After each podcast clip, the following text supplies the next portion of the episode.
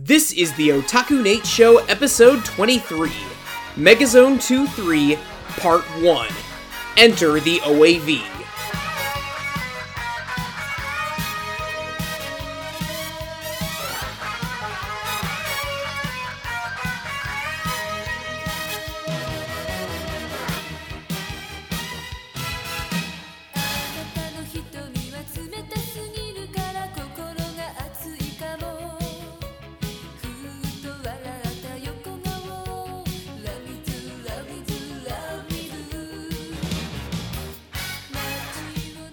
What is up, anime fans? Otaku Nate here with another installment of the Otaku Nate Show, the anime podcast where we talk about anime that we want to talk about.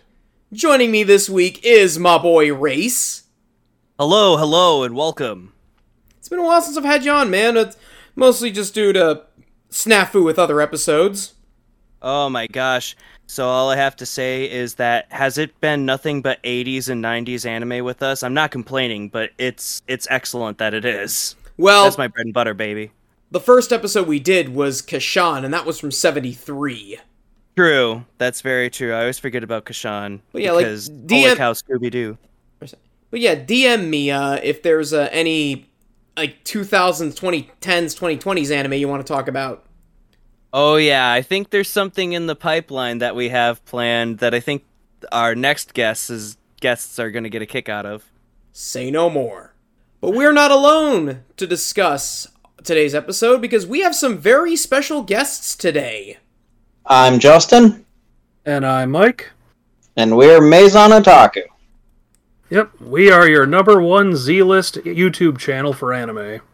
Aw, don't worry, you're number one in my book. Your Legion's better than the likes of, oh, I don't know, Econ, or Hero Hey, or God help you, Professor Otaku.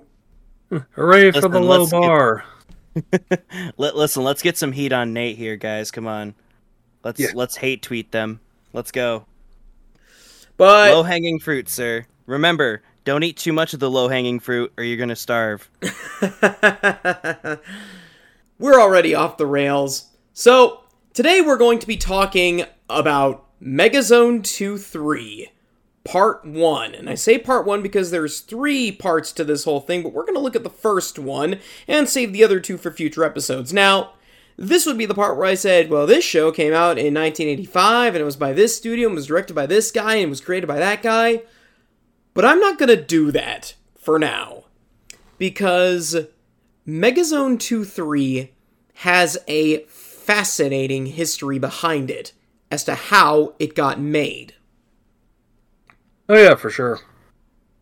Getting made is one of the things that Megazone tw- yeah, 2 3 did not do well for the bulk of its life. Yeah. You know, Megazone 2 3 is to production what Artmic is to wise financial investments. Oh, Listen, guys, I'm just gonna have to say one thing. It's much more fun to come up with ideas when you're wasted and spend all the money on frivolous other things than to actually put out a good OVA, okay, guys? All I'm saying. All I'm saying. Part one, hit it out of the park, right? Knocked it out of the park. But the other parts, I think we know. But today we're gonna talk about the first and the best part. And that's what we're here to do. Oh, for sure. I mean, don't get me wrong, like, uh, Megazone 23's, uh, artistically, it's just a very okay anime, but it's definitely interesting to talk about its history and impact. And definitely, I am there for the impact because honestly, this was one of the first streamlined tapes that I ever saw at the video rental place as a young lad, and it was well worth it. It it got the because of the cover, it got mistaken for Transformers, the movie, oh. and Oh. we ended up getting both. And boy, howdy, was I in for a treat. But Oh. thank God for liberal parents at the time because they did not mind the blood and the anime boobs. I'll tell you what, folks. the thing about Megazone 2 3 that's always stood out for me is if you want to talk about something that is trying to hit every single one of the oh wow, this is of the moment Yeah, thing. it's very much a uh, good metric for what was popular in Japan at the time. Definitely. Megazone 2 3 is one of those. It's a time capsule. It's a time Yeah. capsule to mid 80s Japan. Yeah, it's like we got okay, we got Mikimoto character designs. That's in. We got some catchy pop rock, uh, some transforming vehicle mechs. Uh, an o- it's an OVA with plenty of the sex and violence. There's flash dancing. There's Japanese biker culture. Hell, there's Streets of Yep. Fire in there.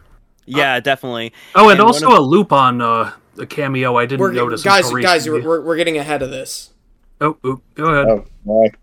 The story as to how Megazone 2-3 got made, or almost didn't get made, is that it was originally supposed to be a project called Omega City 23. And the story was that it was about a young teenager named Satoru who was given a hover bike, and with this new toy he has, discovers a government backed conspiracy. That is all we know of the premise for Omega City. Drafts and sketches were written, but nothing ever came of it. The initial premise was scrapped in favor of a different show called Vanity City, and it was actually set to be a TV series with a full blown sponsorship set to air on Fuji TV. Then, at the last minute, their toy sponsor pulled out of the deal, and so AIC decided you know what? This guy by the name of Mamoru Oshii has released a show called Dallos to the direct to video market. Why don't we try that as a bit of a test for this project? And so, they edited down what little story they had written down, and they shipped it out to home video stores, and the rest is history. And just recently watching Dallos myself, there's a lot to be seen. Dallos and Megazone 23 mirrors itself. I actually have the original Star Video US release of Dallos, and I watched it again recently, and I'm just like, and I was watching Megazone 2 3, and then I also watched Gray Digital Target, and I was watching sort of the trifecta. Well, there's a couple of more OVAs if you want to include Iczer 1 from the early to mid 80s that really encompasses what anime was back then, and I was kind of comparing and contrasting each of them. But I can definitely see where a lot of studios really grabbed off Dallos, especially with the government conspiracies, the action, the rushed story, things like that, like a failed TV series. Oh, it doesn't have to be a failed TV series. Let's put it out on video and see where it goes. Well, I would argue that Megazone 2 3 is at least more memorable than Dallos. And you have to keep in mind, this is 85. One year earlier, Mamoru Oshii released Dallos, and while it at least proved viable for the home video format, it didn't set the world on fire like Megazone 2 3 did, because when Megazone 2 3 hit video stores, it sold in its first year 200,000 copies. Oh yeah, well I'm definitely not saying that a home, you know, the the highest settling home video release has to definitely be the worst or the best, but you know, who did it first, you can definitely see the influences right there in your face. Dallos is there. If Dallos was the one that got the OAV ball started, then Megazone 2 3 is the one that floored it to the finish line. Well, I mean, it was it was a Kickstarter, basically a jump start to the OVA boom. It was already forming on its own. That just gave it a gave it a the push it needed. Yeah, Right, absolutely. And when you really look at when you really compare the two pieces, I mean, yes, you can see parallels. But on one hand, you have Oshii, who's still in his very contemplative, experimental, trying to break free of the existing TV studio structure. Period. I mean, this would ultimately wrap up with Angel's I was gonna say this is his "I'm going to do drugs with Yoshitaka Amano" phase. And Dallos is very representative of that. It draws from a lot of his other inspirations. I mean, it's been noted several times that Dallos is effectively a The Moon is a Harsh Mistress OAV. Yeah, bet. Compare that to Megazone, which Megazone could be a Casio ad. A little That's bit. true. That's true. And I guess what you're what you're saying, like with the parallel parallels where Megazone Two Three kind of separates itself, where the harsh sci-fi of Robert Heinlein backs Dallos.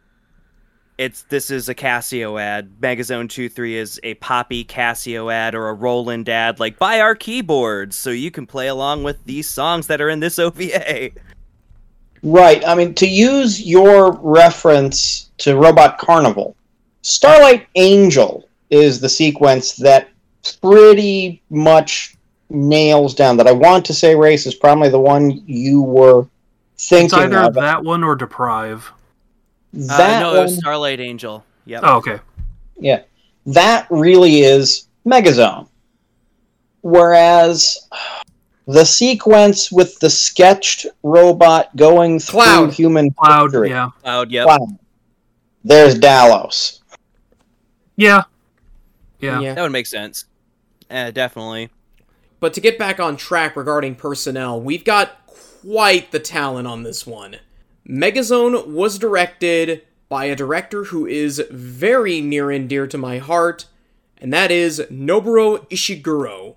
He got his start in the 60s on humanoid monster Bem, and he would pretty much make a career for himself directing a lot of highly acclaimed and very important anime. The three most significant ones being Space Battleship Yamato, the Super Dimension Fortress Macross, and of course, my favorite anime of all time. Yes, I am an elitist for loving this Legend of the Galactic Heroes. He's not an artsy director like Mamoru Oshii or Osamu Dezaki or Kunihiko Ikuhara, but he's a very simple, very dry sort of director. He's not one to play with the camera, so to speak. I mean, let's face it, I adore Legend of the Galactic Heroes, but you know the opening sequence of Kimagure Orange Road, the third opening sequence where it's one complete uninterrupted take? Right. He never tried anything like that. No. I not at all. mean, you know, it's Legend of the Galactic Heroes in terms of framing and animation. It's it's basically just high end clutch cargo. I'll always say that I love Legend of the Galactic Heroes, but the animation is the weakest part of it. More or less. it's illustrated, it's not animated. yes. The screenplay for this was written by Hiroyuki Hoshiyama.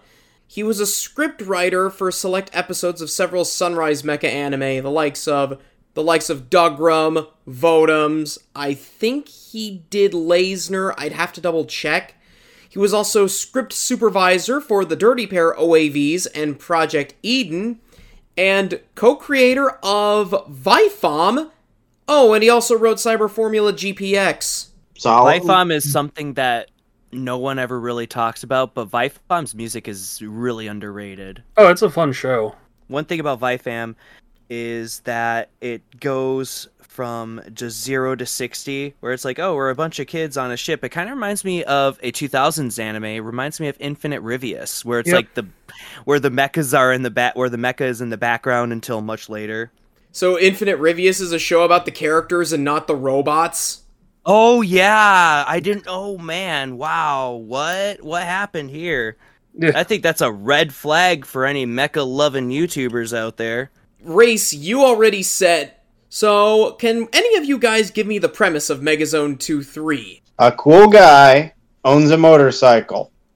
That that's it. That, that it's that thin. I'm gonna add. I'm gonna add more to it, Justin. A cool guy owns a motorcycle, gets the girl, tries to expose the government for its bullshit, ultimately fails, still gets the girl, still kind of has the motorcycle, but there are no consequences despite people dying on his watch. Dude. That's- spoilers. That's the whole thing. Listen, spoilers have to happen for this sucker. I mean, it's over 30 years old. Let's go. Yeah, but basically the premise is that Shogo Yahagi, a young teenage punk, discovers a motorcycle, finds that there is a government conspiracy surrounding the motorcycle, learns that the world he is living in is not the one he thought he lived in, and there's a su- supercomputer and also idol singers, and it's not all that important. So basically, the part, the plot to Macross Plus, and maybe a little bit of Macross 2. Yeah, that makes sense. So, Rayce, you already said that you had a bit of an experience with Megazone 2 3 Part 1 when your parents rented it for you on VHS. What did Oh, you yeah. think of it at the time? when I was a kid, I thought it was um I thought it was a little scary because like because growing up on the autism spectrum, I didn't really understand I had a hard time like picking up on violence and things like that and with cartoons it was a little easier. I watched RoboCop way too young if that and on VHS if that helps you guys out. But I think that what I definitely remember from Megazone 2 3 and the reason why I eventually had to have it was honestly the action sequences were just there. There's three big action sequences in each act of the of the OVA that really sell it. And mind you guys, I only watched the 80 minute version growing up. I've had that one for years, so the Carl Macek cut. I've had that one for many, many moons. And I still think that even when you watch the original or the ADV and then you go back and you watch the streamlined pictures version, there's still enough there. Enough isn't cut out, but the action sequences are what I remember most, especially when dudes' eyes would pop out of their heads before their ships would explode. That was one of those big things for me. Uh, the story, I was just like, whatever. I thought it was crazy that an OVA, you know, or a cartoon at the time would actually have McDonald's because you never saw McDonald's in a cartoon before. And so seeing that, like, the, that was the big thing about Megazone 2 3. And, you know, the not for kids sticker did not, the not for kids sticker did not deter my folks because, oh, it's a cartoon. It can't be that bad. But yeah, it just, it was kind of like one of those early anime for me because I grew up having the anime VHS, and my dad's friend who worked at GM was a big anime collector and was like, "Oh yeah, you know, I'm just uh, if your kids' grades stay good, I'm just gonna throw them a bunch of anime." And so I have a bunch of pre-taped anime, and a lot of them are OVAs like Legend of the Forest, Iczer One, stuff like that. So I'm very well versed in 80s OVAs, and Megazone 23 was one that I already had for a long time. And yeah, it's near and dear to my heart, just being one of those OVAs that's just very enjoyable to me. At least part one. Justin, Mike, where did you first hear of Megazone 2 3? Um, I think I was first exposed to it uh, with um, what was it? I think Rhino Records put out the best of anime soundtrack. Uh, then was it? Sentimental Over My Shoulder was on there. It's probably my favorite uh, uh, song on that CD. And then years later, I actually found the uh, cardboard case image DVD release that actually still uh, had the um, Streamline logo on the back. For me, I came to it a bit later in my my anime viewing, my anime collecting. Uh, as I began to kind of get into the streamline releases in my collecting, uh, of course, you know it's part of the B roll, the priced for keeps promo. So naturally, I was drawn to okay, well, here's another piece of the history. Here's another thing I want to engage with you know, it wasn't something I came to when I was young, not the way with like Dominion Tank Police or Project A-ko or Bubblegum Crisis when I was much younger. Saturday anime. Exactly. Uh, so for me, Megazone was something I came to as a much more fully fleshed out anime fan. And just my initial reaction to it was very okay, I see where this is coming from. I see what this is trying to do. I see a lot of things that, you know, I like, but it's surprisingly thin. it's it's very thin. And that's where the my, my advertisement analogy really came in. It's just it's bubblegum more so than bubblegum crisis Yeah. yeah. Well, which isn't bad. I mean, yeah, good lord, I'm sitting across. fr- I'm sitting across from my DVD rotunda, and I have My Dear Marie sitting next to Jin-Roh the Wolf Brigade. Oh. I have two copies of that. I have My Dear Marie and then I have Metal Angel Marie because they had two separate AADV releases on VHS. So you know, I it's not that I have necessarily a problem with thin, and that I've got a problem with things that have a, the depth of a parking lot puddle. But that's just that was always kind of my my impression coming away from it was okay, neat, next. Yeah. It's there. Yeah, it's there. It's a bit of fun. I really don't want to do the old. Well, I heard about this one from Anime World Order because that's where I w- that's what I was listening to a lot of in high school. The Anime World Order podcast. We're still going strong today. Shout out to you guys. But for their 50th episode, they reviewed three things that each member wanted to talk about. Daryl talked about Macross. Do you remember Love? Clarissa talked about Princess Tutu. And Gerald talked about Megazone 2 3 Part 1, which he claimed was one of the quintessential anime of the 1980s. And I, as a young kid at a Suncoast, because they had the Part 1 on DVD, this was before the Music Land bankruptcy, I bought it completely blind, even though I had listened to the review, not knowing what it was about. And to be fair, I don't really remember much of the review itself, but I put it on one day while I was doing a project for high school. I watched it and I enjoyed it, although my mom was present with me, and uh, there was uh, one scene which uh, we'll get to Yeah. that. I'm excited to get to that scene because, like I said, Oh. guys, I have one word I invented, and it's just gonna set the word. It's just gonna make you guys laugh. You guys, oh, it's so good. Just one word to describe that scene. But I didn't watch it for many years until I started up my video review show, which most of those episodes are gone, but I did save the master files, so they're not completely lost to time or copyright bots. Put them on DVD. Mike, we don't know what, anything about what that's like. Rest Oh, in no. peace. Uh, oh god, yeah, that's let's not go there. It's gonna give me PTSD flashbacks. But upon revisiting it, yeah, Justin, I agree with what you say about it being very thin and all that. But at the same time, I appreciate it for what it is and what it did for anime as a whole. We talked about this versus Dallos.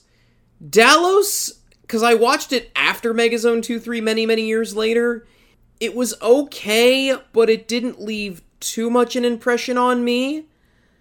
But Megazone 2 3 I still remember parts of, even after all this time, and even going back to rewatch it, I remember the events in which they happened in.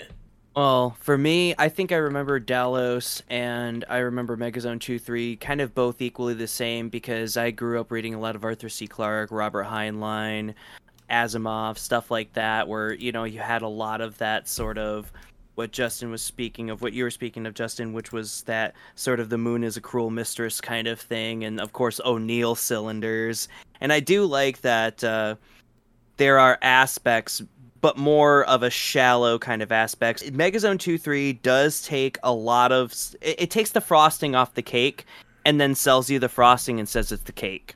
Yeah, That's basically what that OVA does. Is it takes the frosting off of an existing cake, puts the frosting in a box, sells you the frosting, and tells you it's a cake.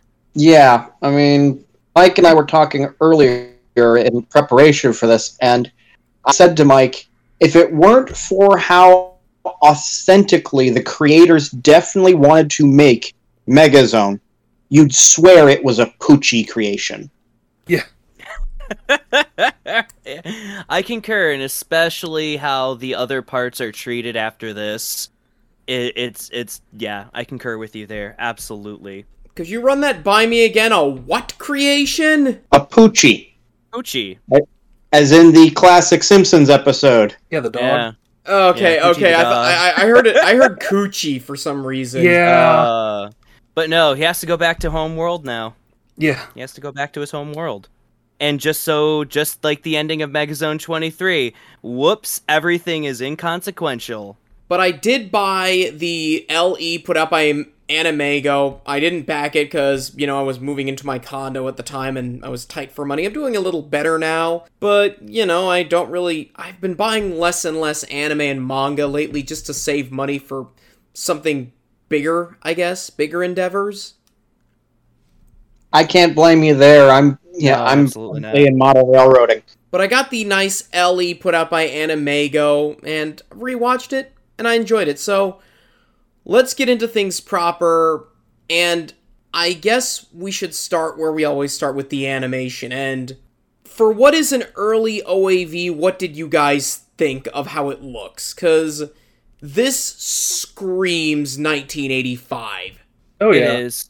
It's pretty much basically if you look at it through the up mastering of like a Blu-ray mastering, which I did, I was able to borrow a copy of it from my friend Greg, and it was through the internet.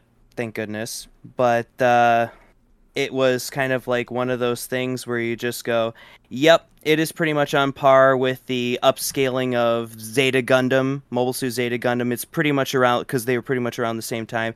So I mean, it's par for the course. It's pretty much standard for '85. Yeah, And no, that, I mean, and think oh, about go it. That's a that's a that's a big TV show, and this was an OVA. So if you want to play off the two, reminded me a lot of, and especially like I said, if you look at the upscaling in the Blu-ray and how good they got that to look, it definitely reminds me of Mobile Suit Zeta Gundam and that quality at the time, and a lot of other mecha shows that were out at the time. It kind of has that sort of quality. The animation can neither be here nor there. And while I was watching it, they really took attention to the bikes and to the backgrounds more than the characters. At least that's what I always and I always caught from Megazone 2 3 was or 23 or however you want to say it 2 3. is yeah, 2 3 is just basically they really cared about the settings and the vehicles more than they did the characters and the characters like just remind me of a super robot show in a way because you you know you have your green haired girls your red haired girls and your blue haired girls and you know ah they're the main characters. And then you have that motorcycle culture guys where show goes from and of course the manga for Akira was popular at the time so Japanese biker culture here we go. But futuristic Japanese biker culture we got to have that we got to make it futuristic fellas Oh. and it it's the and there's the new wave and the punk attitudes and dressing. So it's all there. It's it's all basically let's throw 80s up until 85 into a blender. And i think it's okay. I mean it's it's definitely passable. It's one of those things where when you finally get down and take a look at it you go oh yeah. Yep this is this is the 80s this is Well- the 80s anime. And it's a better example than other 80s anime in my personal opinion Speaking to the uh, that heavy mechanical design focus, uh, garage kit culture at that point in time was so heavily influential. Uh, the major modeling magazines were just as influential as the major manga magazines, and that was just part of what you did. I mean, it's been that Artmic existed more to sell garage kits than it did to sell tapes. Um, so you see that in quite a few of that wave of mangaka and young creators who were coming into the industry. I mean, for heaven's sakes, remember that Shirow was breaking out at this time. And if you really read Ghost in the Shell, the man can do nine pages of exactly how a Tachikoma works and functions and everything, but he can't figure out what the major skin tone is one panel to the next. Yeah, that's that's that's very true. But also compared to Shirow and this OVA, they're both cyberpunk. They are. I mean, it's it's not to to draw away from that, but it's to sort of bring up here's really where that was coming from, and you know, a lot of the creator. I mean, heck, even Kosuke Fujishima to a de- you know, to a degree, who was part of that generation, and for that matter, Akira Toriyama. You know, Akira Oh. Toriyama has one face. But if you ask the man to draw a Lotus Elan, he nails it. Oh yeah, he is very underrated for his mechanical designs. But I mean, It's- you know, oh, go ahead. Uh, I was just going, and it's not. It's definitely not a bad thing. It's definitely Yeah, not no, a I- bad thing, but that was just more popular. Yeah, it's not a bad thing at all. It's just that is yeah the culture the that was the the atmosphere in which these creators were bring, were being brought up it's kind of one of the reasons why Tomino despises them all so much we mentioned motorcycles and mechanical designs we have a legend who did a lot of the mechanical design work and that is Shinji Aramaki if you ever need any anime that have motorcycles or transforming motorcycles or just some super cool robots, he's your guy.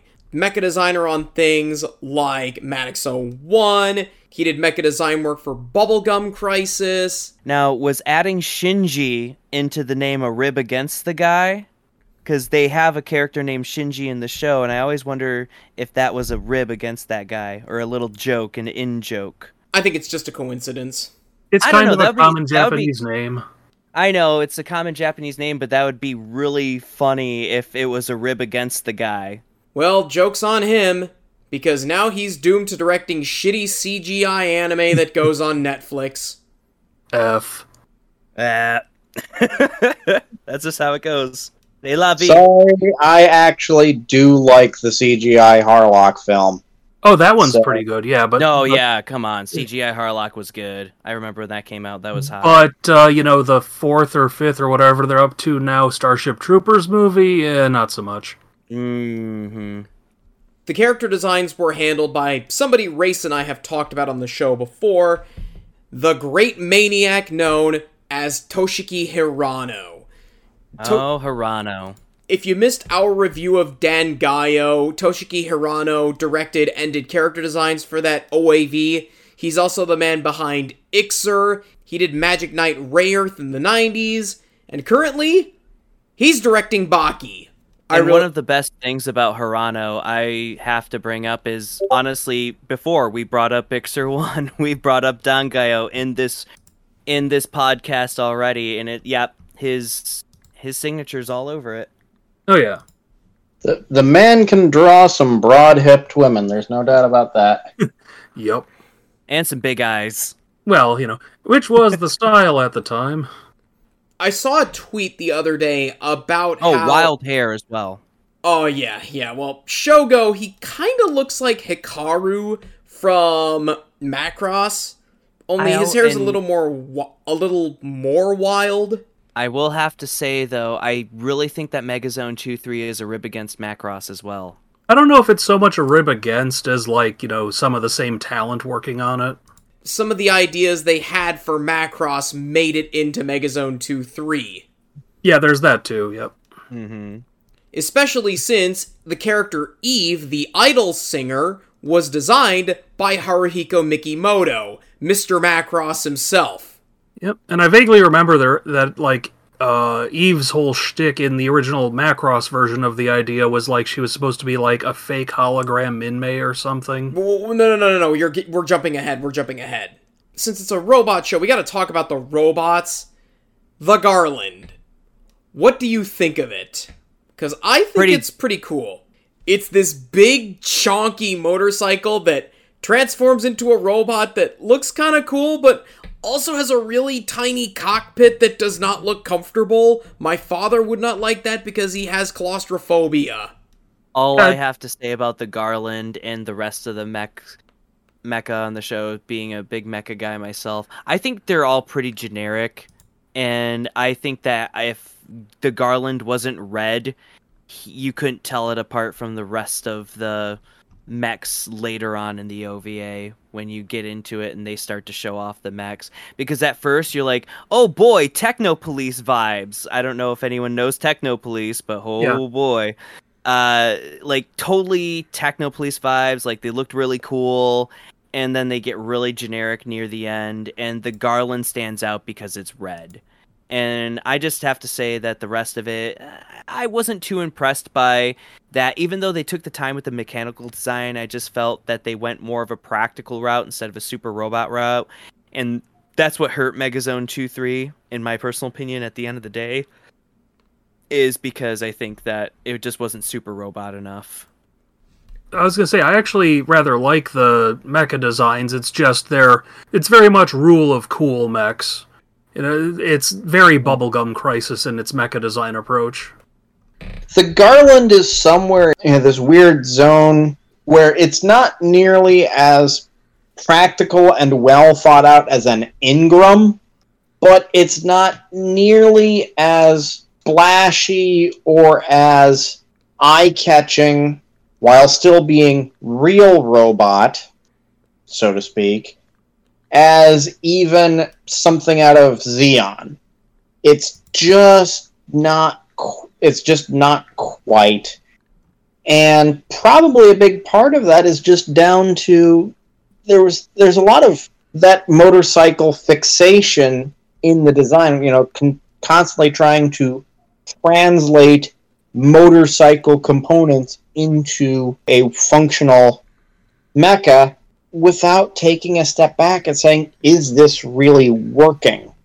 Actually, Is that, that's a good uh, way to sum it up. It, it is more of a robot that transforms into a motorcycle than a motorcycle that transforms into a robot. Right. Now the thing is is that they try to show off the bulk and how big this thing actually is because multiple times in the OVA when Shogo's dri- driving that thing around and crashing into the cars and stuff, it's much bigger than it feels.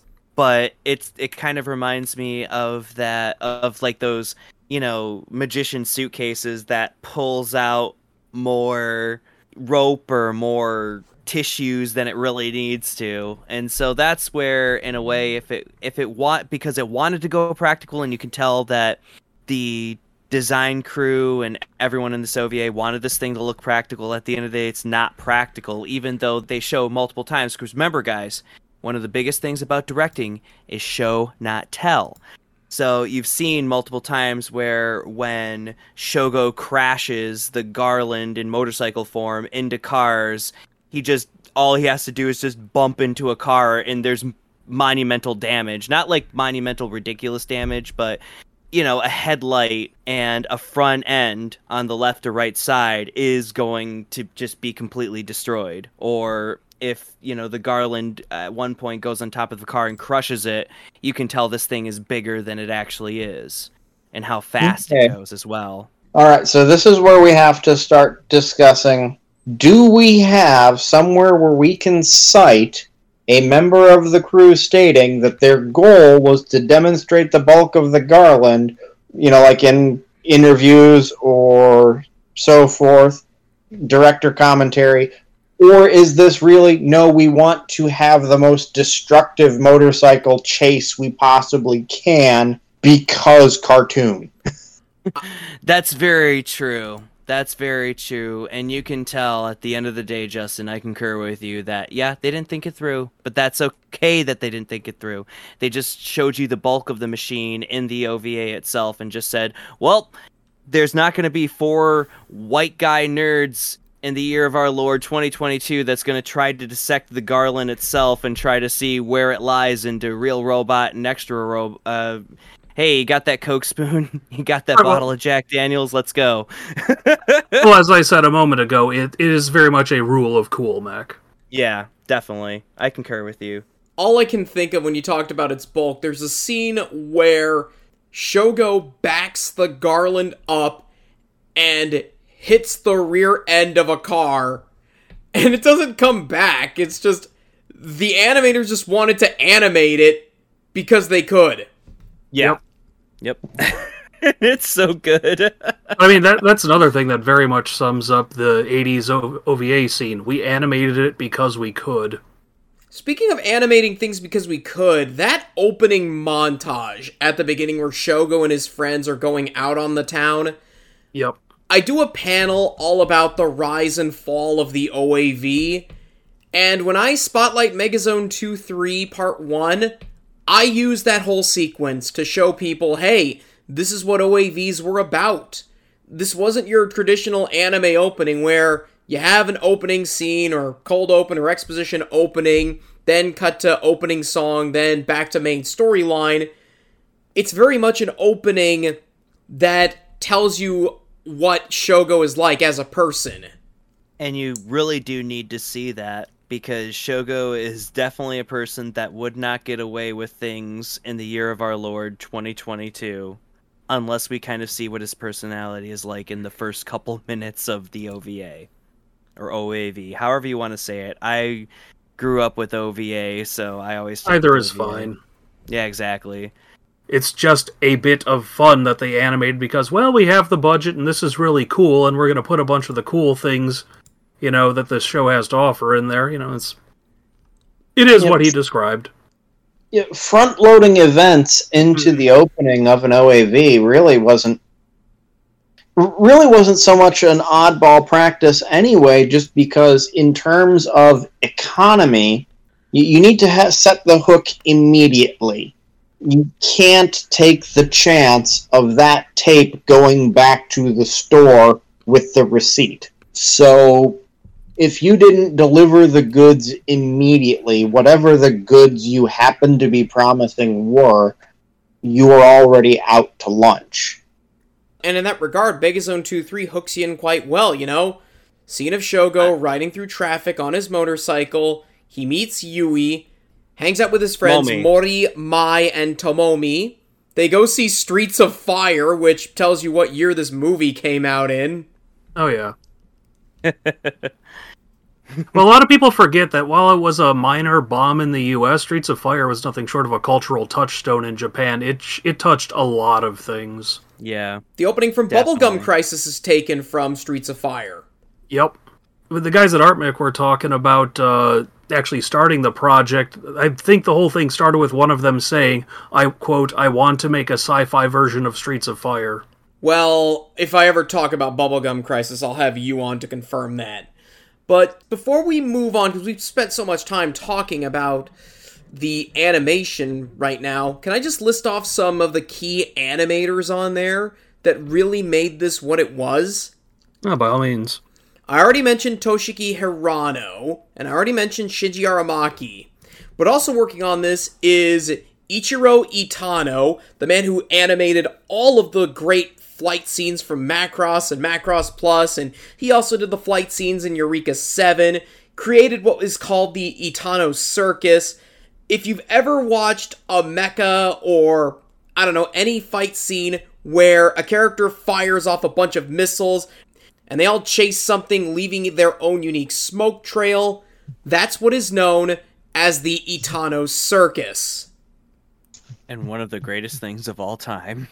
Keep the name Ichiro Itano in the back of your mind for when we inevitably talk about part 2. There's Kinji Yoshimoto, who is still working in anime to this day, directing such wonderful things like The Seven Mortal Sins, Que- hmm. Queen's Blade, Wait, wait, wait, wait. We're, we're, we're, we're putting Queen's Blade under the bad category? I was waiting for No, you to say that. Jesus Christ. wait, wait, listen, Queen's Blade is not bad. I, I have to stand with Justin here. Oh, I don't think it's that bad. I'm just saying because other people do think it's bad. I'm kind of just playing to my crowd. and they're wrong. and possibly retarded.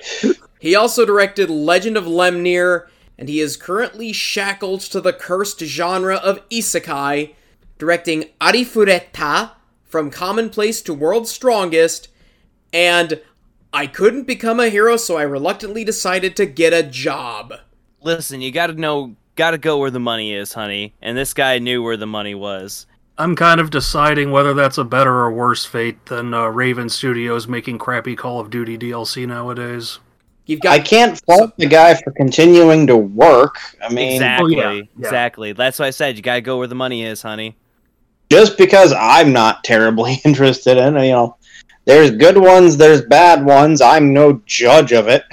Uh, Mike and I both have a friend who is all about the isekai, and he routinely informs us, "No, no, no, wait, that's a bad one. That one is in fact terrible." Like, oh, okay, this one's a good one. Ah, I'm still avoiding it, like you know, like it has leprosy. Best isekai ever. Those who hunt elves. No, no comment. two other credits that I missed. He was also the director on Unbreakable Machine Doll and Plastic Little. Listen, Plastic Little is a goddamn masterpiece. yes, Speaking of etchy stuff from that time period, we've also got Yasuomi Umetsu on this show. He directed my favorite segment from Robot Carnival, Presence. And he, Yeah. he also would go on to direct Kite, Mezzoforte, and a bunch of other stuff that is best left forgotten, but he's more famous as an illustrator and character designer. Well, plus he also did uh, that wonderful uh, group of uh, gritty '90s reboots of Tatsunoko anime. Well, That's and right. and Polymar, which wasn't great, but the others he did were. The Casshan reboots, I think, still stands up. Oh yeah, for sure. Nobuteru Yuki, who would go on to be a quite prolific character designer, working on such things like the vision of Escaflowne, Kids on the Slope, Heat Guy J. Oh, this blows my mind. He did character designs for five star stories, and nowadays, he's the character designer on Space Battleship Yamato 2199. The rebooted series of Yamato, he's the character designer. Yeah, Yuki's actually done. He has a great flair for translation because all of those that you mentioned on paper have incredibly detailed, incredibly complicated character designs. I mean, Paradise Kiss is a fashion magazine that just also happens to be one of the most cold-hearted shoujo manga of the of the late 90s, Well, which is fantastic. let's also not forget he was character designer on Angel Cop. Another example where you're taking incredibly detailed paper design, you know, manga uh, designs, and translating into something that you can actually animate on a budget. Another animator who Um, worked on this, another maniac by the name of Masami Obari. Of course, you can honestly can't. At the end of the day, you cannot avoid Masami Obari if you want to talk about the 80s or 90s in anime. One of my favorite pictures is a picture of Yoshiyuki Tomino photoshopped on Masami Obari's RX-93 hand to promote uh, Char's counterattack, and it looks so cool. And rounding it out, the biggest maniac of them all, Hideaki Anno worked on this. of course he did. Young kid trying to get work anywhere he can. He, of course, would go on to f- co found Gainax, directed Nadia's Secret of Blue Water, Gunbuster, His and Her Circumstances, and currently he's doing live action stuff right now. He is set to release his Shin Kamen Rider adaptation, I think next month or a few months from now. I didn't check the release date, and I think he did something else, but I'm forgetting what it is. Oh, Shin Godz- his Shin Godzilla killed. Yeah. That was really good. Shin Godzilla, that's it. Yeah, Shin Godzilla was was a was a trip. I turned one of my friends onto it. He's a big Godzilla fan, and he's never seen Shin Godzilla. And we were still working at the bakery together at the time before the bakery closed down. And I was like, "Have you seen Shin Godzilla?" He's like, "No." So one of the times we hung out because he's seen every Godzilla movie, he hasn't seen Shin Godzilla. He was like, "What?" And I was like, "It's the even it's the Evangelion guy. It's the Nadia guy." Because I was showing him the stuff that you know the animated stuff that he did, and he was like, "Whoa!" He was like, "Wow, that's so cool." And we also don't want to leave out who did a live action cutie honey, which is important. Listen, the live action Cutie Honey is a nation is an international treasure and should be protected at all costs. So moving on, we've got to go to the sound department. Now, the soundtrack for this was composed by a very young Shiro Sagisu. And this just screams 80s anime soundtrack. A lot of synth stuff, a lot of heartfelt ballads, and of course, plenty of city pop, courtesy of Kumi Miyasato. Oh yeah, for sure. I mean, that's one of the uh, the artistic standouts for me anyway. While it's not at all alone, this is like you said, it is '80s anime. The soundtrack. And one of those things that I want to bring up too with the music is that in my research in the past, and especially knowing from reading a few things, if you couldn't tell, Victor Music has its hand in it. So I'm pretty sure since they were helping produce to fund this animation, you can tell where that music budget came from and how that music should be for that OVA. So we got Vic- Victor Music Industry, especially in association with Idol Co. I want to go back to animation for a second, but there's a lot of product placement here. I think I saw a billboard for Victor Records. Like there was a billboard for David Bowie. And Oh, like, yeah. there's product placement for motorcycles like Yamaha, Kawasaki. In the opening montage, Shogo breaks a Coca-Cola machine. Oh, and he also works at a McDonald's. And Yui even mentions, and I thought this was a line that was only in the dub, but it's also present in Japanese. Yui works at a Hard Rock Cafe. Yep. Yes. Yeah, she works at a Hard Rock Cafe. And here's another things that are more visual gags as well. In the studio, so to bring up music, and of course, music is a huge part of a lot of OVAs and especially new wave music and everything. There is a reference to Icicle Icicle Works, the band Icicle Works, which was an early new wave post punk band, stuff that I'm into and I just love that they just put the band name Icicle Works, so you could tell that they were probably like you know a couple of Icicle Works fans there, and of course a couple of the names are musical reference. Well, a couple of the code names that they use later on the OVA are musical references, Michael and Rockwell, things like that, that kind of work out. So it's kind of just a it's it's definitely a cultural kind of thing. It's it's an OVA, especially with the music, that's very influenced. It's it's a it's a time capsule. it's definitely a time capsule. And so us talking about the music and really saying the Idol and Victor music having their money put into this thing, of course they're going to totally influence it for record sales, right? And one scene that remains influential regarding the music is the scene where Shogo watches Yui and a bunch of other girls do an aerobics workout.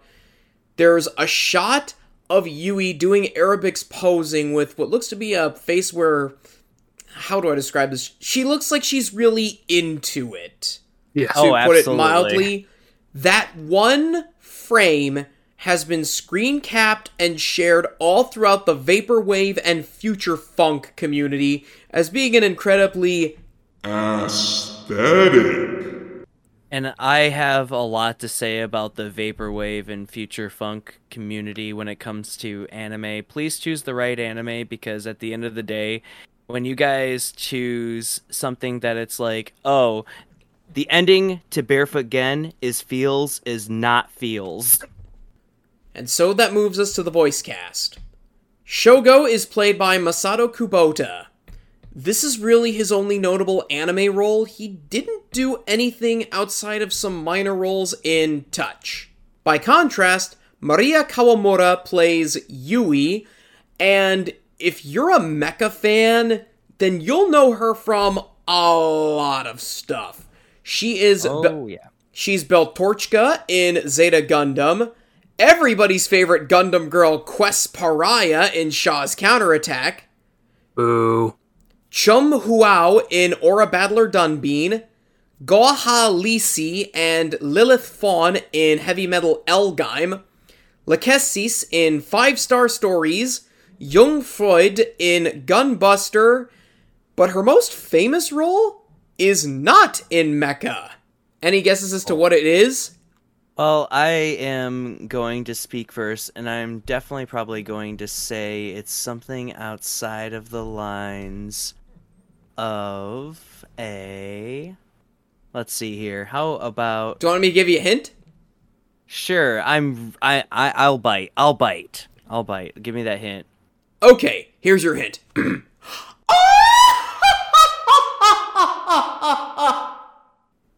Okay, so basically we're talking about superhero stuff. So superheroine. We're gonna Wait, go it- with. it's that. That was that. Na- an are attempt we at a talking Naga Naga? laugh?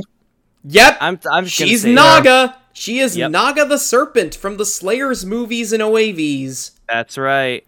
Yeah, I was like There you go, Mike. superheroes, fantasy. Oh, Th- oh, that's oh. oh, oh. yep. There you go, Mike. Now you have two reasons to strangle that woman.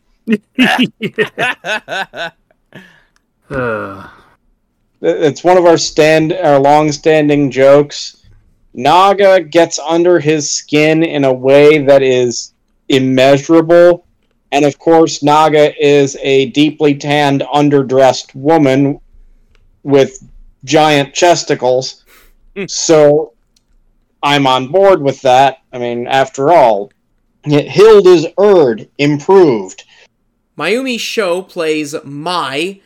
Her only real notable role seems to be a character we already talked about, actually. Mia Alice in Dan Gaio.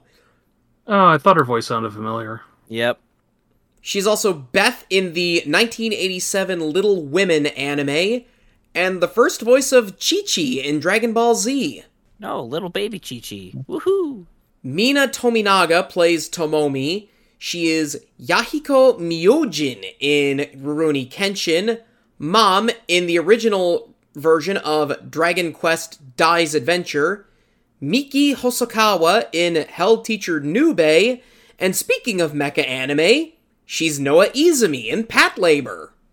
Our villain, BD, is voiced by Kaneto Shiozawa. He's Rei in Fist of the North Star, Shin Kazuma in Area 88, Gray Fox in Metal Gear Solid, Vega in Street Fighter, the anime, and uh, the EXA games, Benten in Cyber City, and the role I know him best for, Paul von Oberstein in Legend of the Galactic Heroes. Oh, I was right. I was actually walk- watching that recently, and it just kind of clicked. Is that frickin' Oberstein?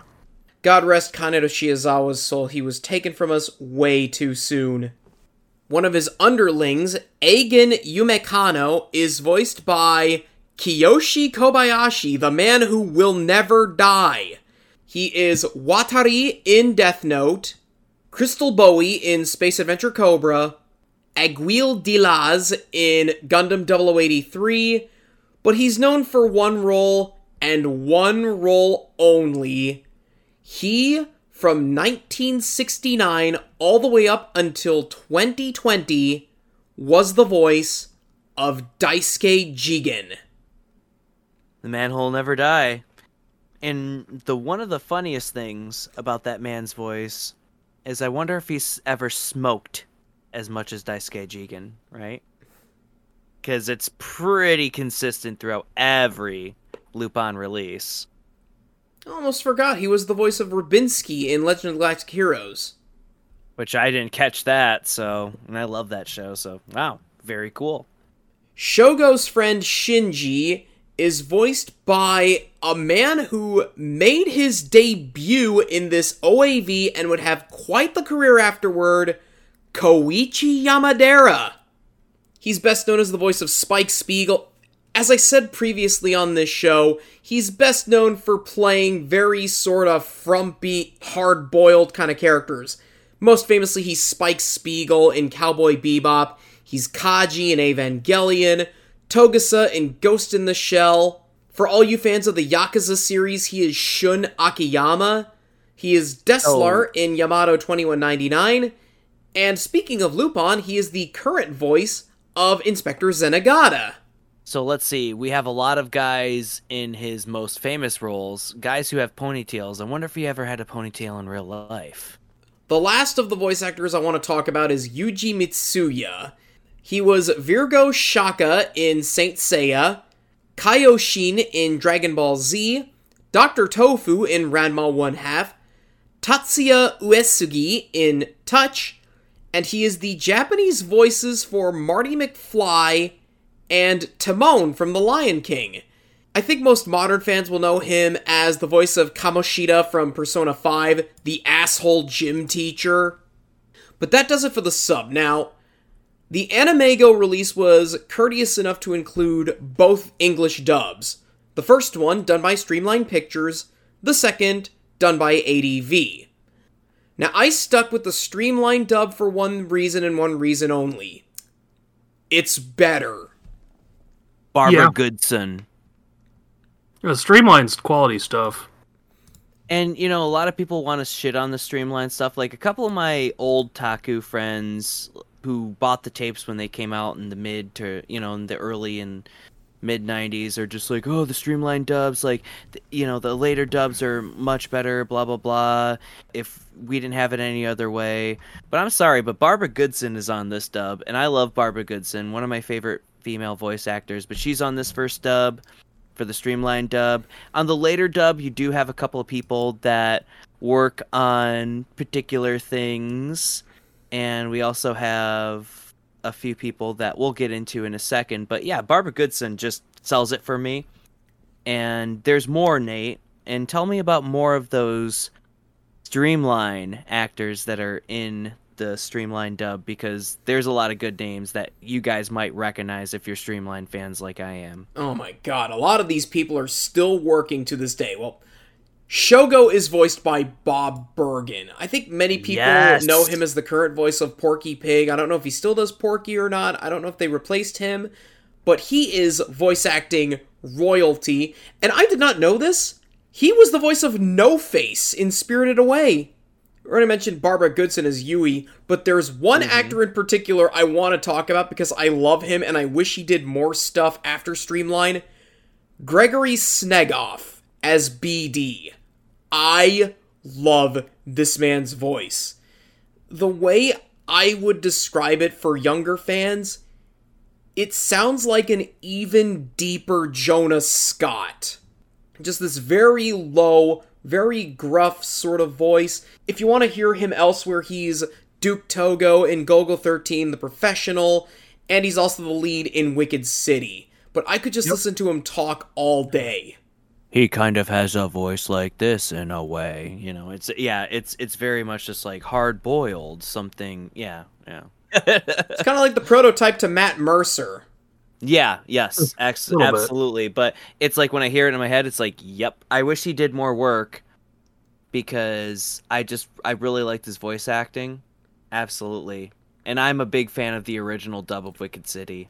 I actually found out what he's doing nowadays. He's still doing English dubbing work in Italy. That would make sense. But let me just list off some names here. Uh, you mentioned Barbara Goodson as Yui. You have Streamline regular Edie Mirman as Tomomi. Lia Sargent, who would go on to have quite a long career as my.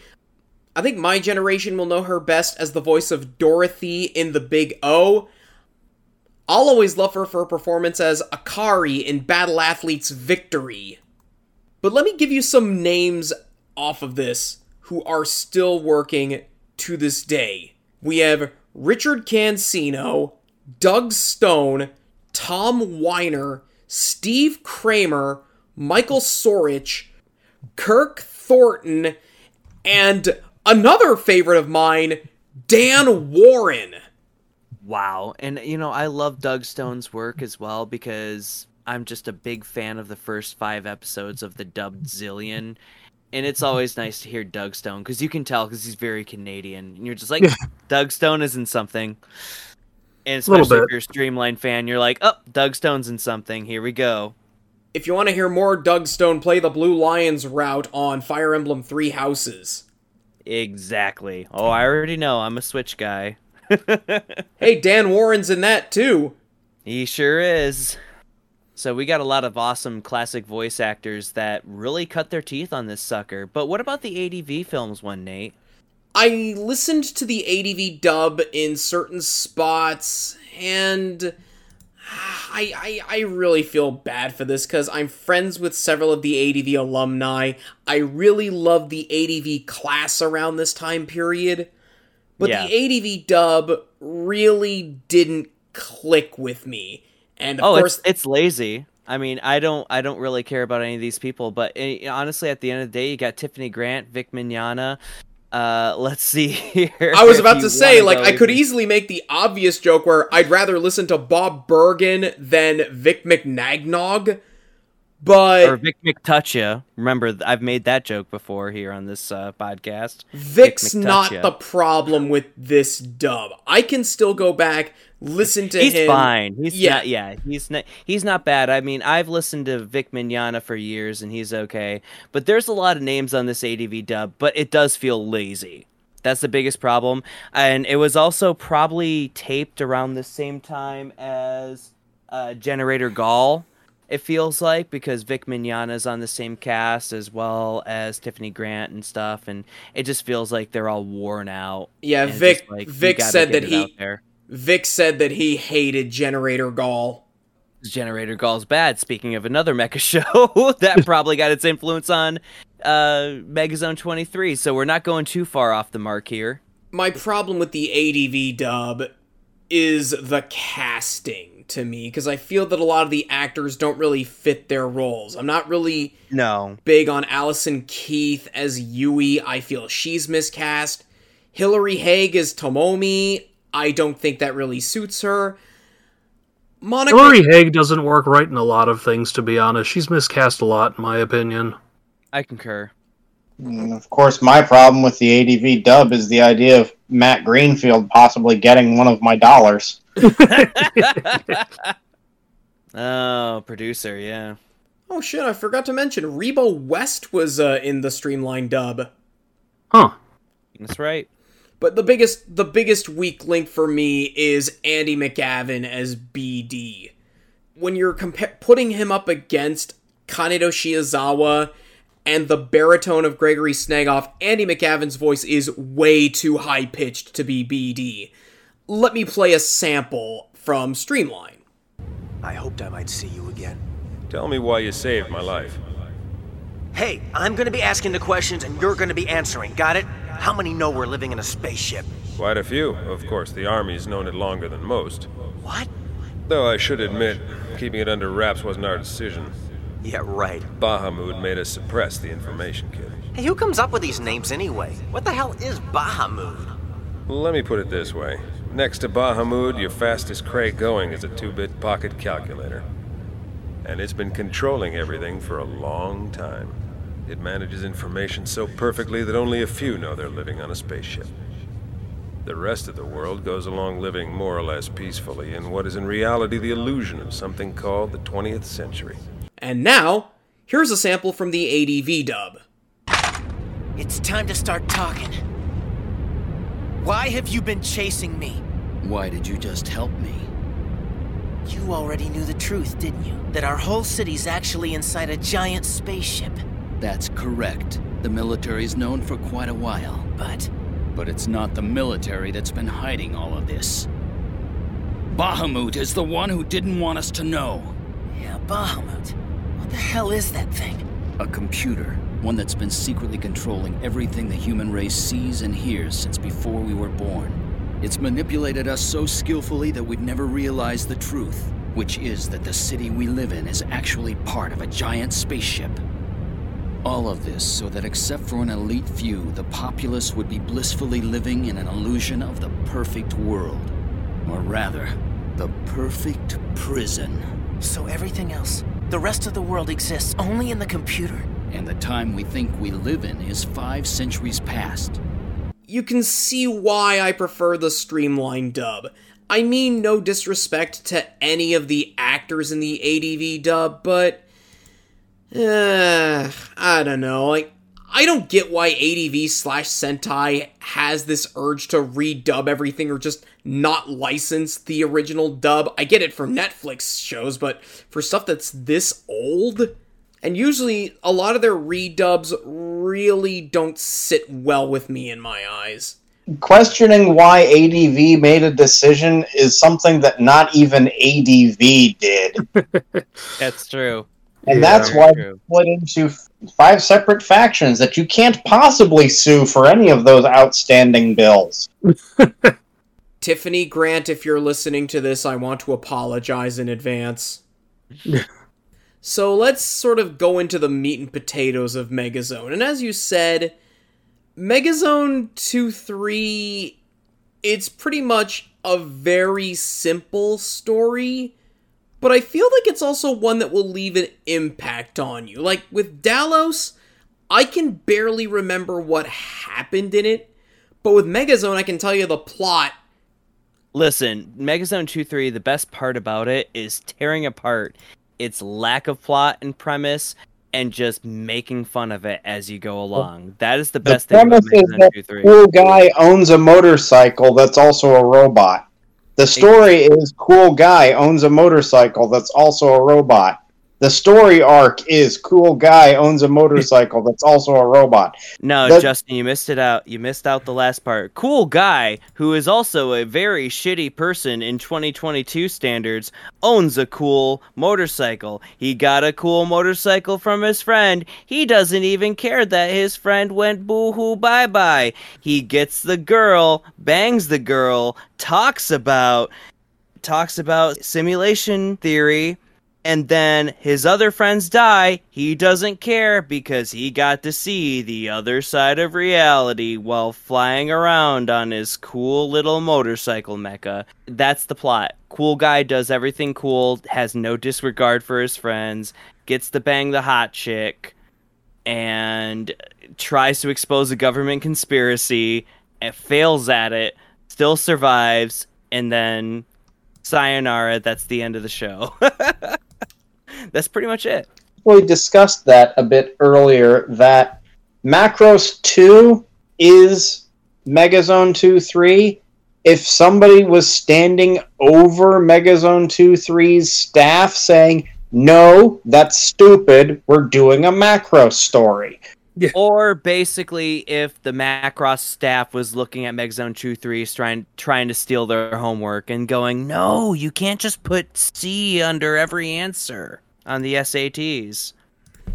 That's basically how it is. But I will tell you, Macross 2 as an arcade game is one of the most infuriating things and makes me hate Macross 2 more than I think it's more widely hated than by the creators themselves because Macross 2 is trouble. Macross Plus saved Macross, in my personal opinion, but. It's simple, but you know what? I think simple is best. Because the big twist, of course, in Megazone is that Shogo ultimately discovers that he is living in a social construct. Kind of a matrix, if you will. Oh, gasp, Dark City. Gasp, Matrix. Oh, we have to think about Dark City from 1998. Can't forget about that. Well, that's what it reminds me more of, but yeah. I mean, everybody points to the Matrix ripping off Ghost in the Shell. Nobody talks about how the plot of the Matrix is basically jacked from Megazone 2 3. Nobody really talks about that because Ghost in the Shell has a huger cultural impact than Megazone 2 3 does. Megazone 2 3 to us anime fans is kind of like, oh, yeah, we see that there. But if it's under the wide umbrella of cyberpunk, then yeah, people could easily say, oh, yeah, Ghost in the Shell, The Matrix, but not Megazone 2 3, even though Megazone 2 3 is much closer. And I think that's what the Wachowskis wanted to reference. But then people, and of course, anime consumption was much different when The Matrix was out.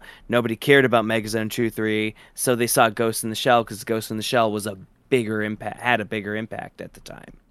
No, I mean, I can. The Wachowskis themselves denied that. Uh Megazone 2 3 was an influence, and if they, you know, I don't necessarily think they're lying. I think it's more just, you know, popular, already long established sci fi tropes playing out and, you know, with similar themes and whatnot.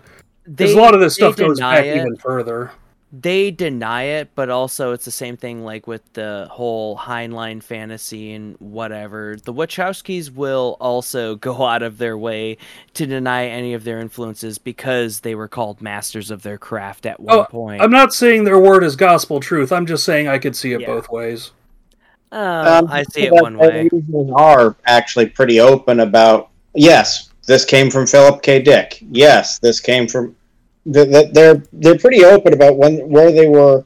Usually pretty open, but early on they weren't, and of course over time, you know, you forget the script. No, it comes down to there's conscious inspiration, there's subconscious inspiration. Whether you know, if you're consciously inspired by something, you're going to cite it immediately as yeah, you know, I saw this, I read this, I yeah, I wanted to do this. If it's something you've consumed at some point in your life, and taken internally, it will affect you, but it doesn't necessarily mean you're drawing directly from it. You know, there's a difference between Bubblegum Crisis lifting frames from Streets of Fire for Chris's musical performance and Bubblegum Crisis having one man helicopters that are worn like a suit, you know, much like an uh, pre-Korean War American prototype. Oh, like uh, GI Joe as well with Cobra. Yeah, so definitely Cy- Cyberpunk has its kind of definitely grasp on this whole aspect here. Yeah, this is pretty much a cyberpunk story in that the tech that they use, even though it is futuristic, isn't all that much different from the time period. Because one of the aesthetics of Right. cyberpunk is that a cyberpunk future is basically a future imagined by somebody in the 80s and or 90s Yeah. it's it has more in common with hard sci-fi. I mean, you could argue that Eve isn't really cyberpunk because she's a hologram, although that doesn't come into play until the later parts. But for this, the fact that she's just a computer program makes this more cyberpunk than anything. And also the cyberpunk parallels is from an OVA a year later where they have the same supercomputer called Toy in Gray Digital Target. But one thing that I do like overall about Megazone 2 3 compared to any other cyberpunk story that I've ever seen, it's not bitter and over to like, this is what happens when capitalism goes too far. What happens when capitalism 2 goes too far? Find out at 9 p.m. on Megazone 2 3. It's not like a story where capitalism goes too far, where people are hurt by it it's a story of basically people stuck in a particular reality that are consuming entertainment media and aspects of capitalism like mcdonald's uh, like fashion clothing like pop stars like a if you even want to think about a carson daly kind of character like a v vj who's also the biggest pop star ever which is eve Okay, so we're recording this on a different day um, because uh, Mike had to sign off. Um, unfortunately, Justin had to drop out, so it's just me, Mike, and Rayce from here on out. But when we last left off, we were giving our general thoughts on Megazone 2 3, and we were talking about how Megazone 2 3 is pretty much the precursor to the Matrix, shall we say. Of course, the Wachowskis denied this. But there's something else I do want to say about Megazone 2 3 predicting the future. Because I want to talk about Eve as a character. Now, the big twist, spoilers, is that Eve, who is pretty much portrayed as being the idol singer who is loved by millions and is the host of a TV show that she hosts at primetime, she's not a real person. It turns out that Eve is a computer program made by the military to distract the masses. And I want to say this anime predicted the future. The idea for a virtual idol was floated by Ishiguro during Macross, as he wanted a subplot where Minmay was kidnapped and replaced with a hologram. Now, this was merely a footnote in Macross Do You Remember Love, but this idea is fully realized in Megazone 2 3.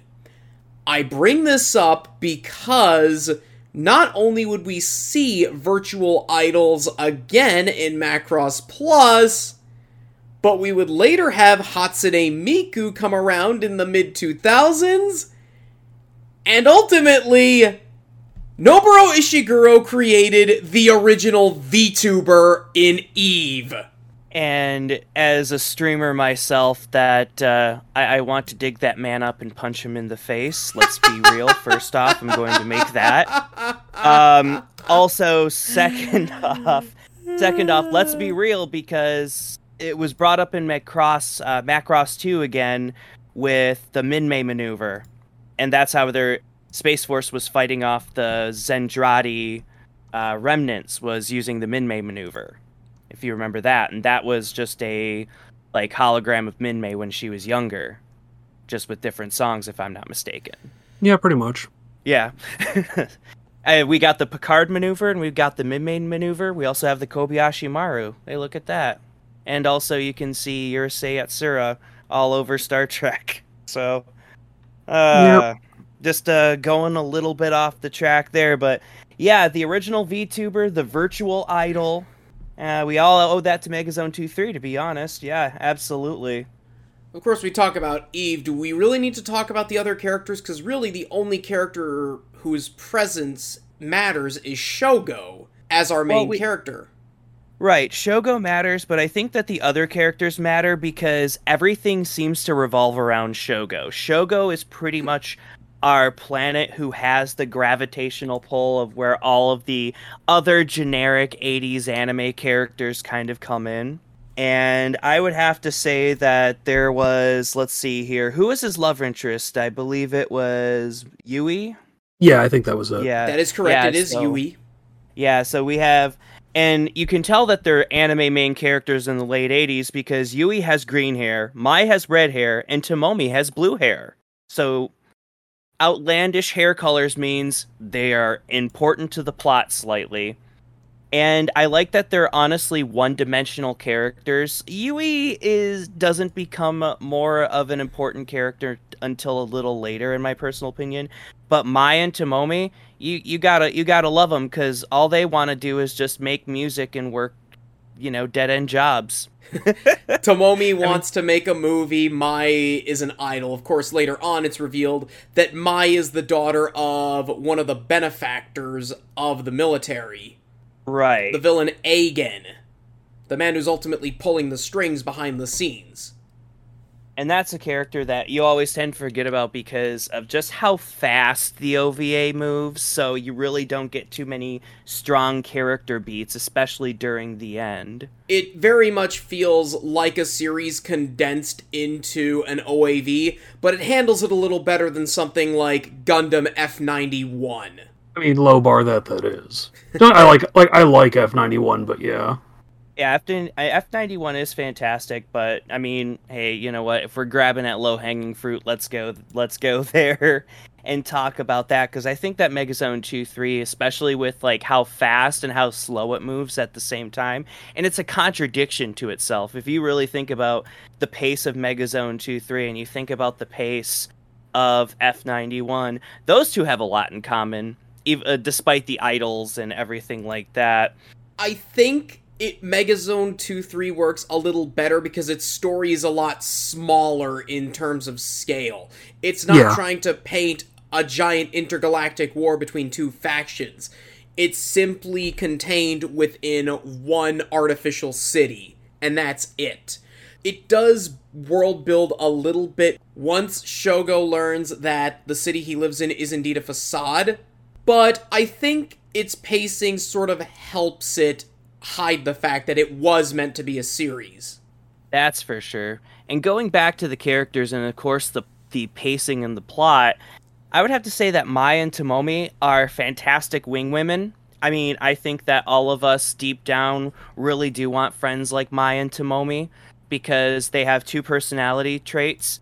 Their personality traits are basically we have our dreams and we want to follow them. And oh, let's get our cute friend Shogo. Let's get him a little bit of that puss puss. I mean, it's fantastic. it's perfect. I mean, who who doesn't want that? Who just doesn't want the ultimate wing women? Because I'll tell you why. Usually, when you have a wingman or a wing woman, they're usually on one side of you.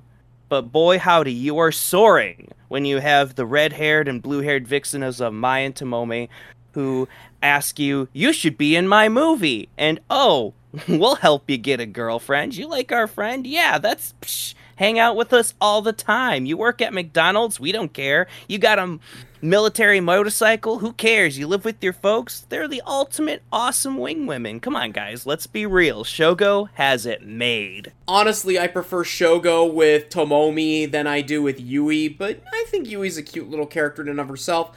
I feel that she doesn't really develop much of a personality toward the end, whereas Tomomi is the feisty tomboy, and Mai is the more shy, silent type. Well, I mean, yeah, this, these characters are basically just you know your typical summer movie blockbuster st- teenage girl stereotypes. I mean, that's very much intentional. That's what they were going for. And that's why I think Megazone 2 3 works so well. It feels very much like it's trying to be a blockbuster movie rather than some big epic series. I do Yep. want to talk about the villain, though, BD, because I like BD, even if he does look like evil Roy Focker. the one thing that I take away from BD is how how many times he tries to compromise with Shogo and always seems to fail. He wants to compromise with him, but he just doesn't at the end of the day. I think it's due to Shogo's own brash nature. Like, Shogo, he's a bit of a hardhead, but he's not a bad guy. Right. And I think BD sees that, but I also think one thing that's really cool about BD is that BD at, at one point, him and his guys are like, dude, you should just join the military. You'd have fun with us, if I'm not mistaken. I know that he's like tried to coax Shogo to be like, hey, you know what? We'll, we'll, we'll bring you in warm and you could have everything you ever want, dude. And then Shogo's like, nope he's very much trying to make a Faustian bargain with Shogo, and you can see both sides of the argument. Even if you do kind of end up feeling more on the side of Shogo than you do BD. Right. And I think that's what works about those two characters' dynamics because they're in different parts of their lives.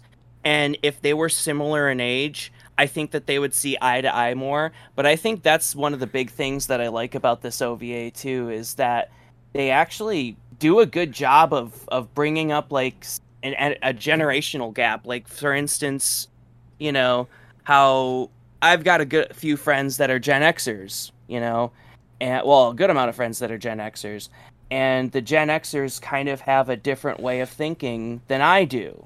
And you know, my friends who are you know, Gen Zers have a different way of thinking than I do. And I like their dynamic, even though Shogo and BD aren't friends. But you could see that there is a communication breakdown between those two characters, especially when BD has always tried to level with Shogo about everything going on and tries to relate to him.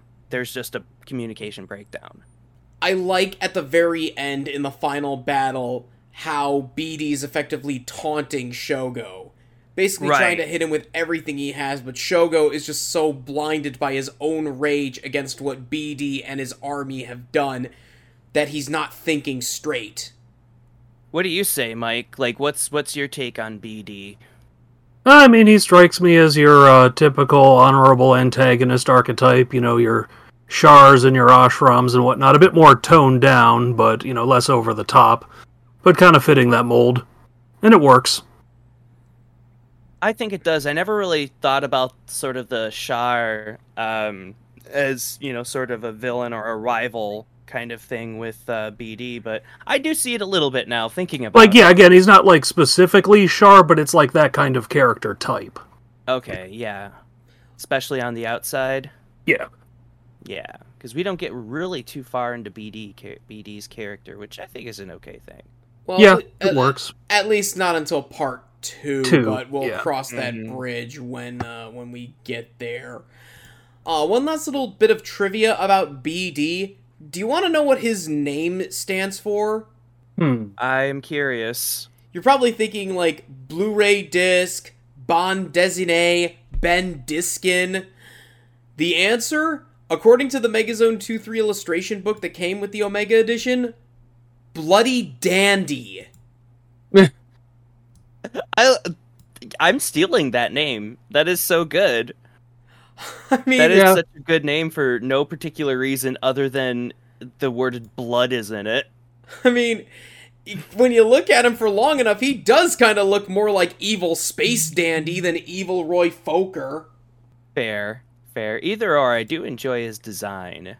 Oh yeah, I do wish they kept those designs for the next part, but something though I do want to talk about that's always stuck with me, and not necessarily for a good reason, and the one thing I kind of dislike about this, and I'm not prudish on the subject, the sex scene.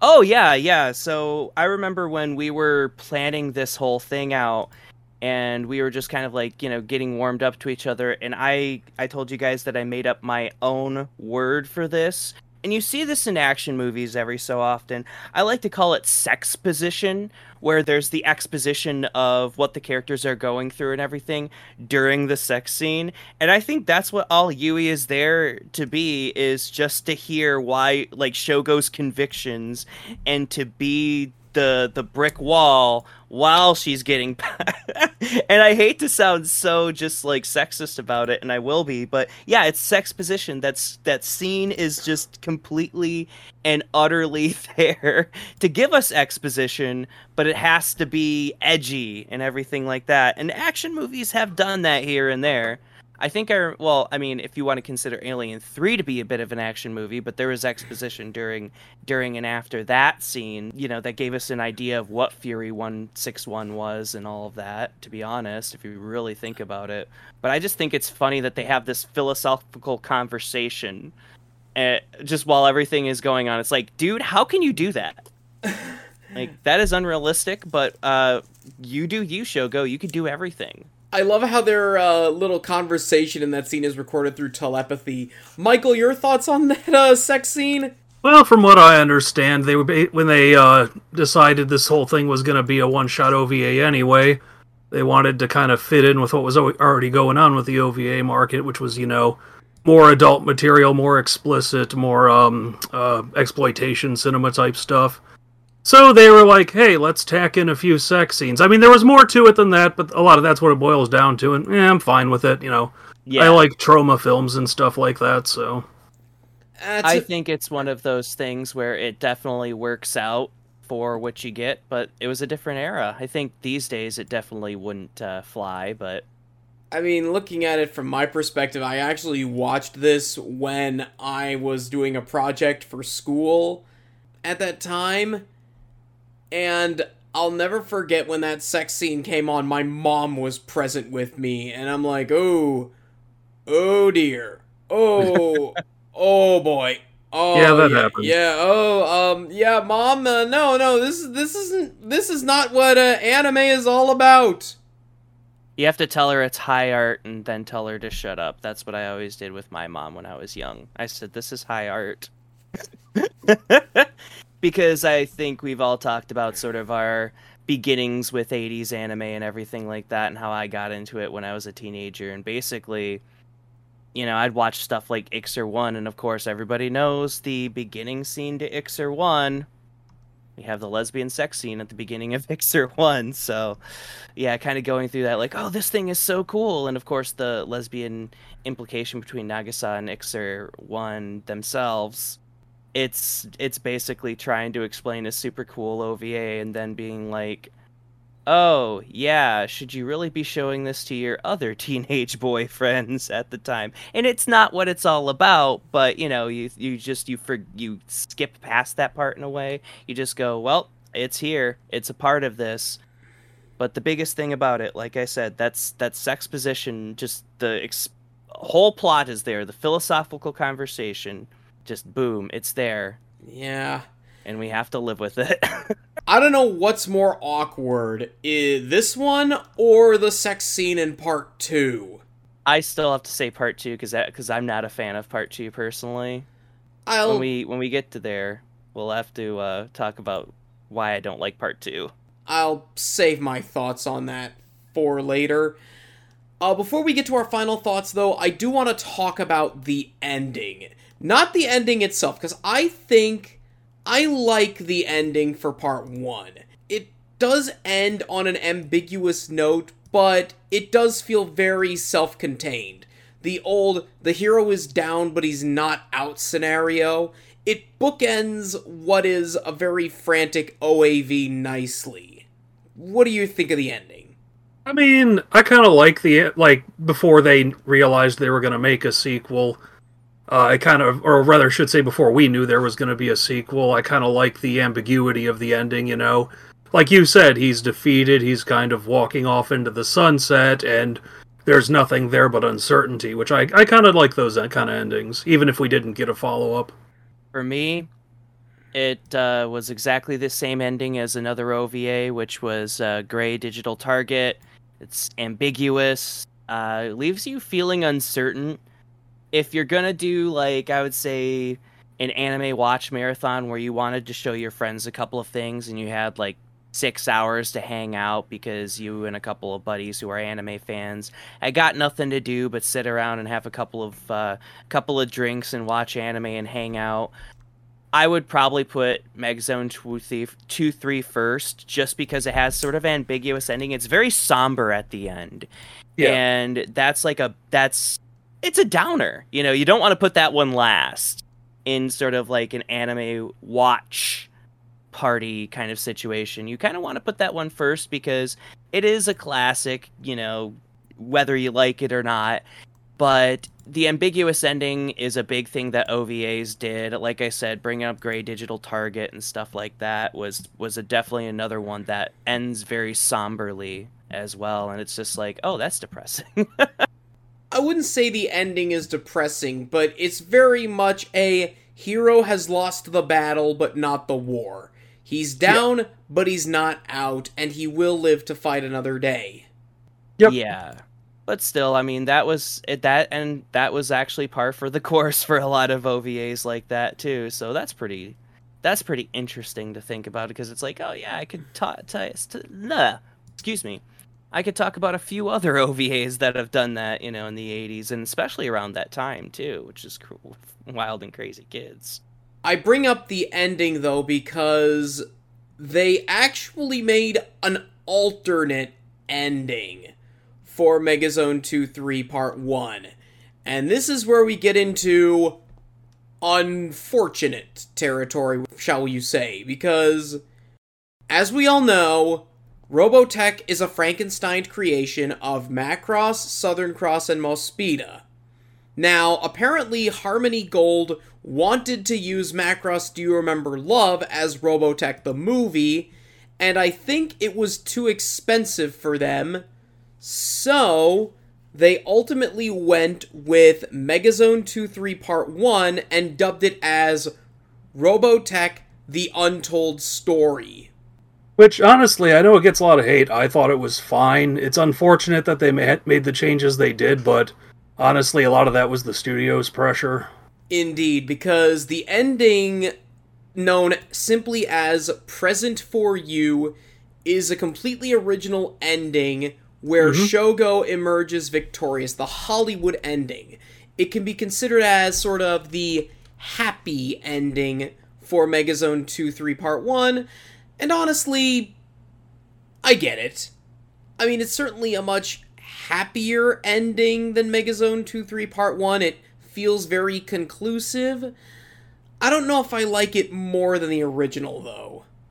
Eh, I'll say this it's a better alternate happy ending than Blade Runner got. I concur.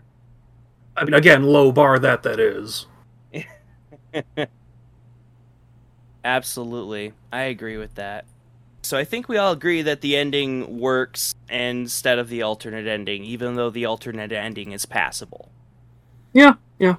I think it works in and of itself. If you only watch part one, I think you will find that the ending is satisfactory. It's kind of like Giant Robo, where you wish there was more, but at the same time, you're happy that you watched it. So, lastly, what do we feel is the legacy of Megazone 2 3 Part 1? I think its biggest importance actually lies not in anything it did artistically, but in um, its impact on the market, what it did for popularizing what eventually became well-known OVA tropes.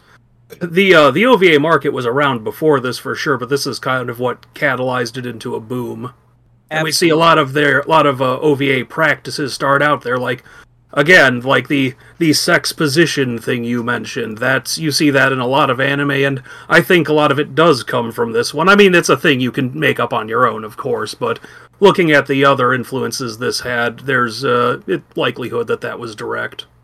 Absolutely. I would have to say, I, I think one of the bigger things that I got out of Megazone 2 3 was the anime fans that were a little bit older than me this was one of their options and this was an option that they knew and that they ultimately liked.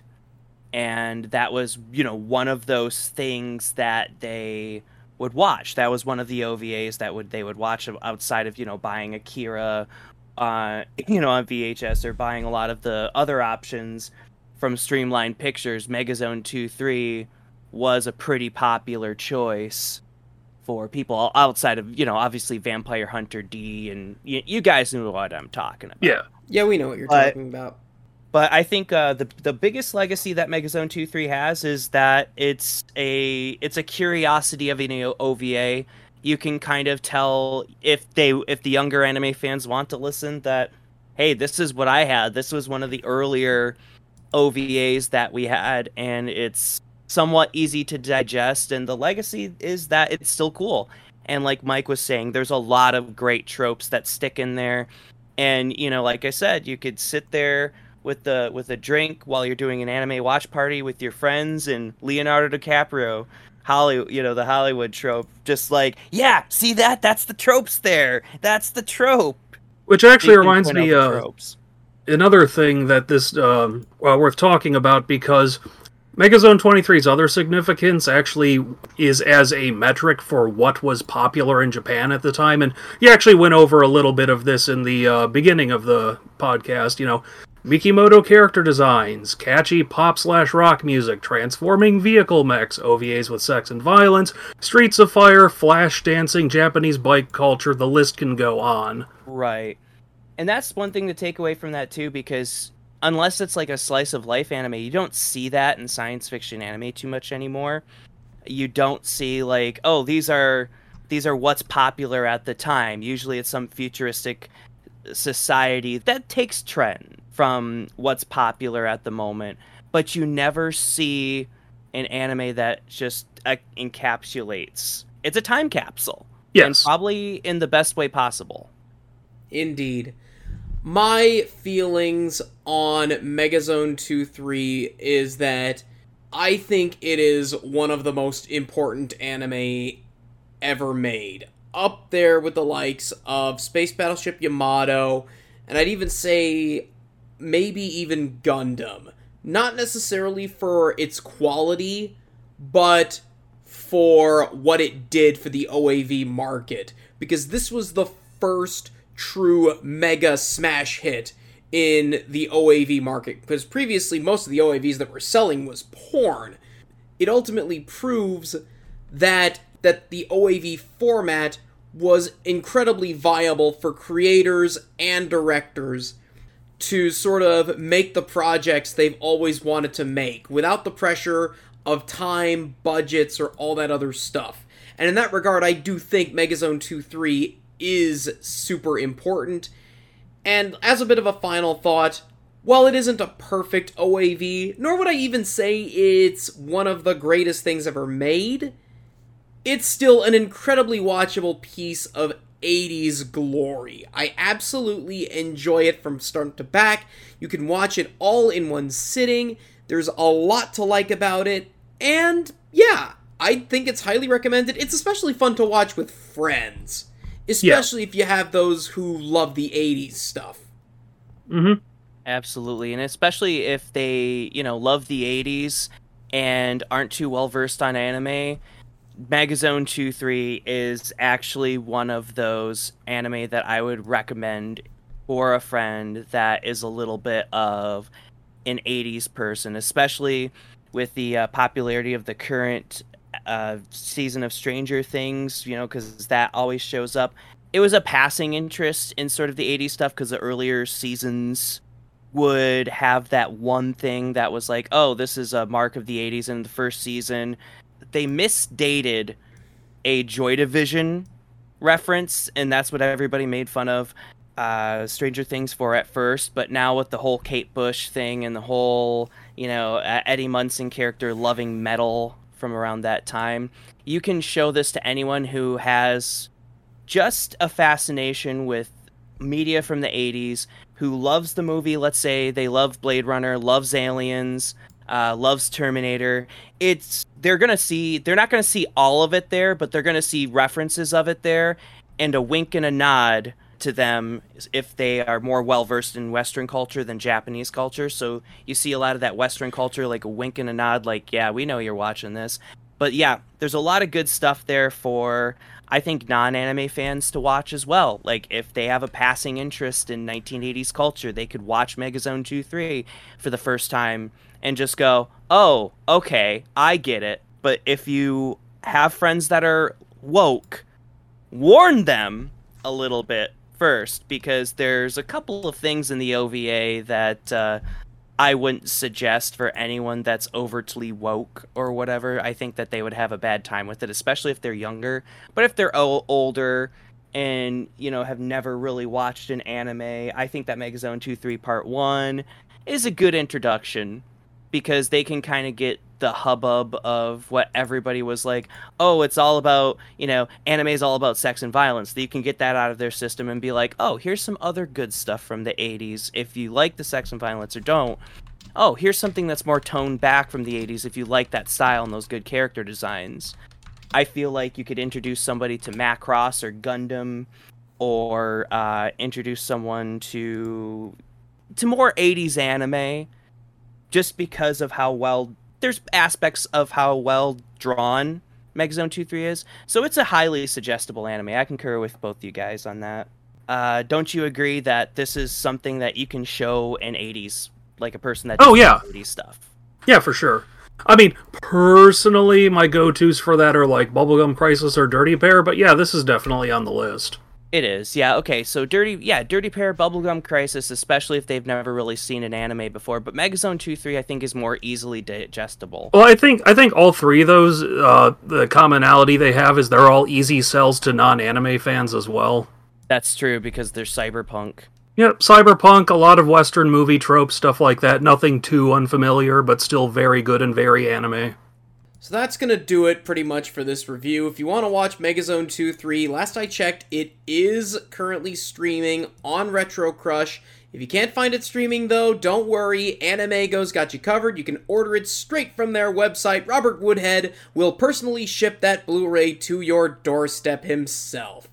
So, next time on the Otaku Nate show, we leave the 80s behind and go into the good old fashioned realms of one of anime's staples the high school comedy, the story of a group of teenage boys and the many weird people that surround them in one of the most acclaimed comedies of the 2010s. We're gonna look at the daily lives of high school boys, and I am really, really looking forward to this one. And also, there will be discussion on Nippon Ichi Software's uh, odd foray into the anime industry. So, before we go, if you like this podcast and enjoy us rambling about anime old and new, please give us a like, follow us on Spotify, SoundCloud, Podbean, any place you get your podcasts from. If you want to follow me on social media, I am Otaku Nate Show on Facebook, and you can also find me on Twitter at Otaku Nate Show. And before we go, I just want to say that I am going to Otakon next week, and I will be hosting my first ever 18 plus panel. No, it's nothing too dirty. I'm going to do a panel all about Black Lagoon. It will be on Saturday at 8:30. Unfortunately, it overlaps with the discotheque panel and I am so so upset about that. I'm trying to get it changed, but I don't think I will. But if you can, let's go. So, uh, guys, plug your stuff before we do the sign off. Uh, yeah, uh, I'm Mike. I am one half of Maison Otaku. You can uh, check us out. Uh, that's the name of our channel on YouTube. We're also on Facebook. Full disclosure, we are on a bit of an extended hiatus, but we're not dead. Uh, if you shoot us a message or a comment, we do eventually respond, and we'll be getting some new videos up for a while. But each of our videos is basically like uh, a convention panel in YouTube format. So if that sounds fun to you and you like a couple of old geezers talking about old anime and some new stuff, give us a check give us a watch. My name is Rayce Ribble, aka RacerX. You can check me out on Twitter.